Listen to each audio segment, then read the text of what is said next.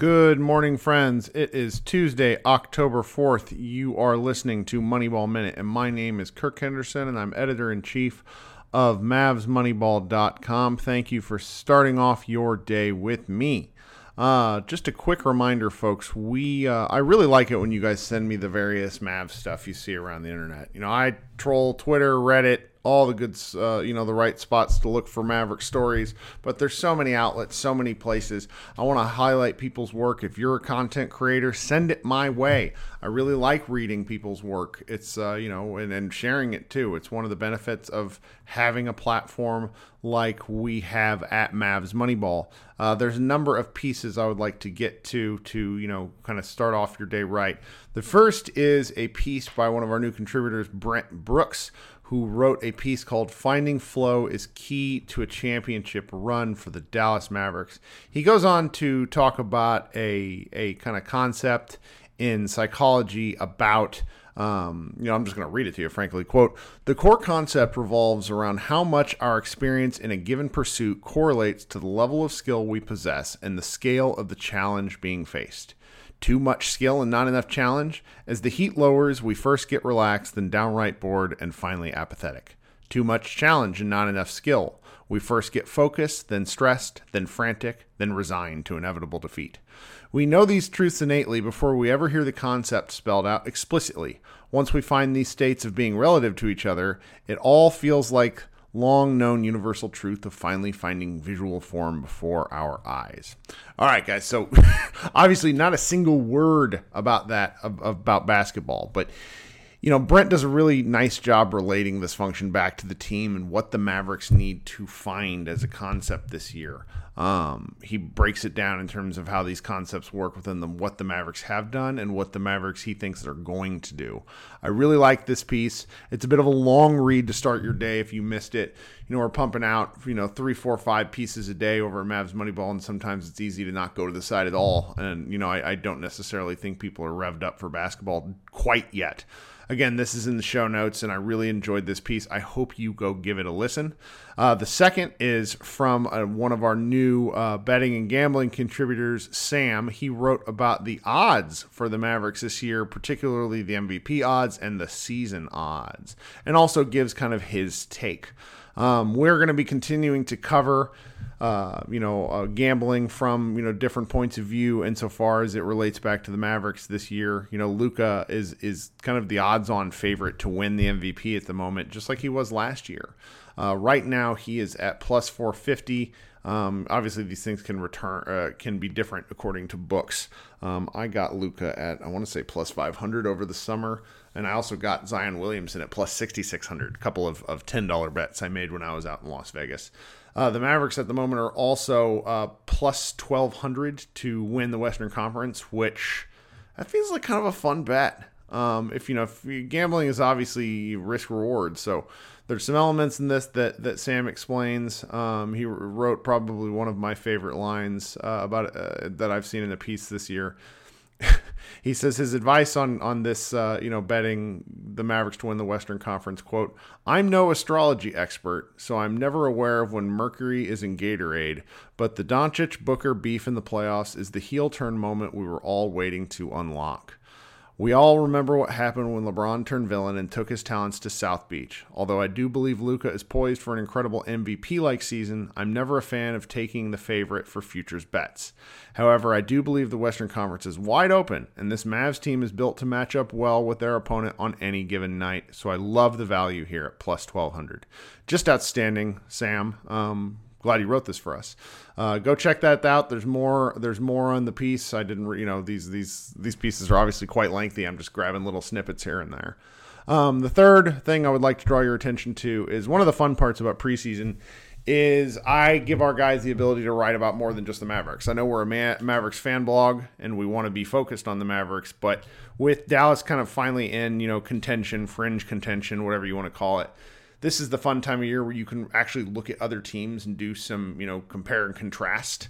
Uh, Xavier starts us off by looking at the Pelicans, and he thinks that they're going to make some noise in the Western Conference, though he breaks down, you know, what works with their team, what doesn't, where there's potential pitfalls. Like I mentioned earlier, they do have Zion Williamson, so that's they're you know when when Zion plays, they are good. Uh, there's really no other way around it. They just don't have a lot of shooting. Anyway, it's a great piece from Xavier. Uh, I recommend going and checking it out. Again, these are all in the show notes. Um, then last, there's there's two pieces in a row I want to talk to related to the same person. Uh, I wrote a preview, or basically a, a, player preview of Josh Green's season, and then so did Dalton Trigg over at DallasBasketball.com. Um, as you all know, Dalton used to be a contributor with us. He's one of my good friends. We go on shows together, talk to Dalton all day long. Dalton is the eternal optimist. I'm a bit of a shit. Um, but I wrote a, uh, my column is, is entitled "Josh Green is a basketball Rorschach test," and you see, I, am just firmly of the opinion that you see in Green what you want to see in Green. Uh, he has had a really nice preseason so far, limited opportunity for us to judge. We have a fan jam open practice, and then the practice on NBA uh, TV where he looked good. There is no other way around this. Like, even as somebody who has been questioning his ability to really be a uh, an NBA level player at this point in his career, I feel fairly good about what I've seen so far. Um, but this is the year that he has to show it. The Mavericks need depth. Uh, with Jalen Brunson walking, there's just an element of of role for him, even if it's not the same role as Brunson. Minutes have to be soaked up. Ball handling has to occur. I've always, you know, kind of been questioning the the role they've had Green in, which was really a three and D guy. I I think Green is more dynamic uh, than that. In that he's just unorthodox. He's fast. He's strong. He's new to basketball. He's uh, you know relatively speaking than a lot of the teams. So he just sees things a little bit differently. And so far in these two things we've seen on TV, he looks really good. How that translates to actual NBA basketball, well, we're going to find out about it tomorrow night when uh, the Mavericks play their first preseason game. So I've linked to both my uh, my preview and then Dalton's preview. Uh, Dalton, love me some Dalton. He's just feeling very, very bullish on him. He notes like the Mavericks record whenever Green plays a lot of minutes, saying, quote, Green scored double digit points eight times last season, and the Mavericks were seven and one in those eight games. Dallas was 14 and two when Green scored at least eight points. His perform his best performance came in back to back January games where he scored a career high 17 points against the Rockets and then another career high 18 points two days later against the Chicago Bulls. Long story short, good things happen when Green scores the ball, and the Mavericks will hope to get that more consistently this season. End quote.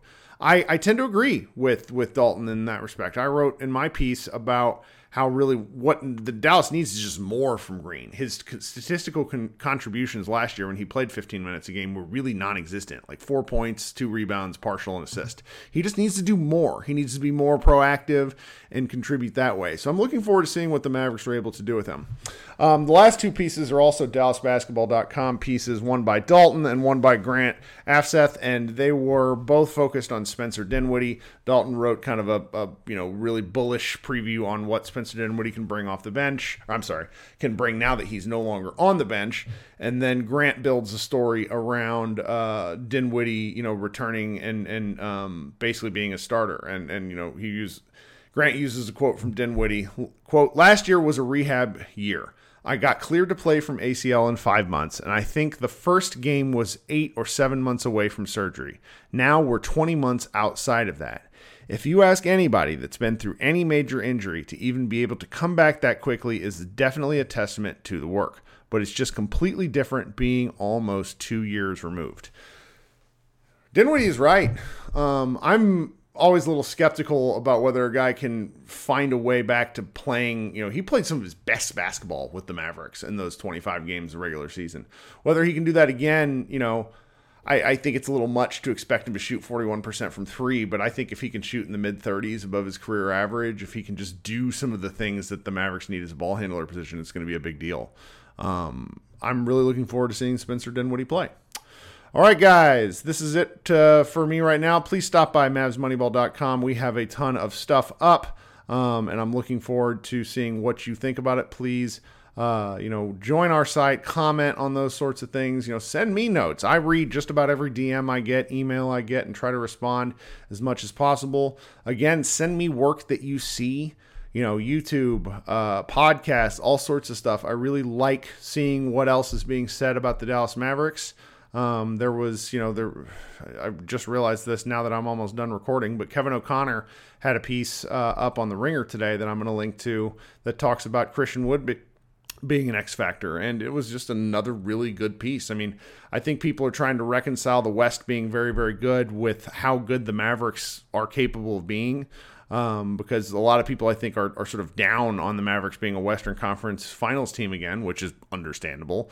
But I think at the moment, everyone is also understanding that the Mavericks are capable of winning a lot of basketball games if things break right.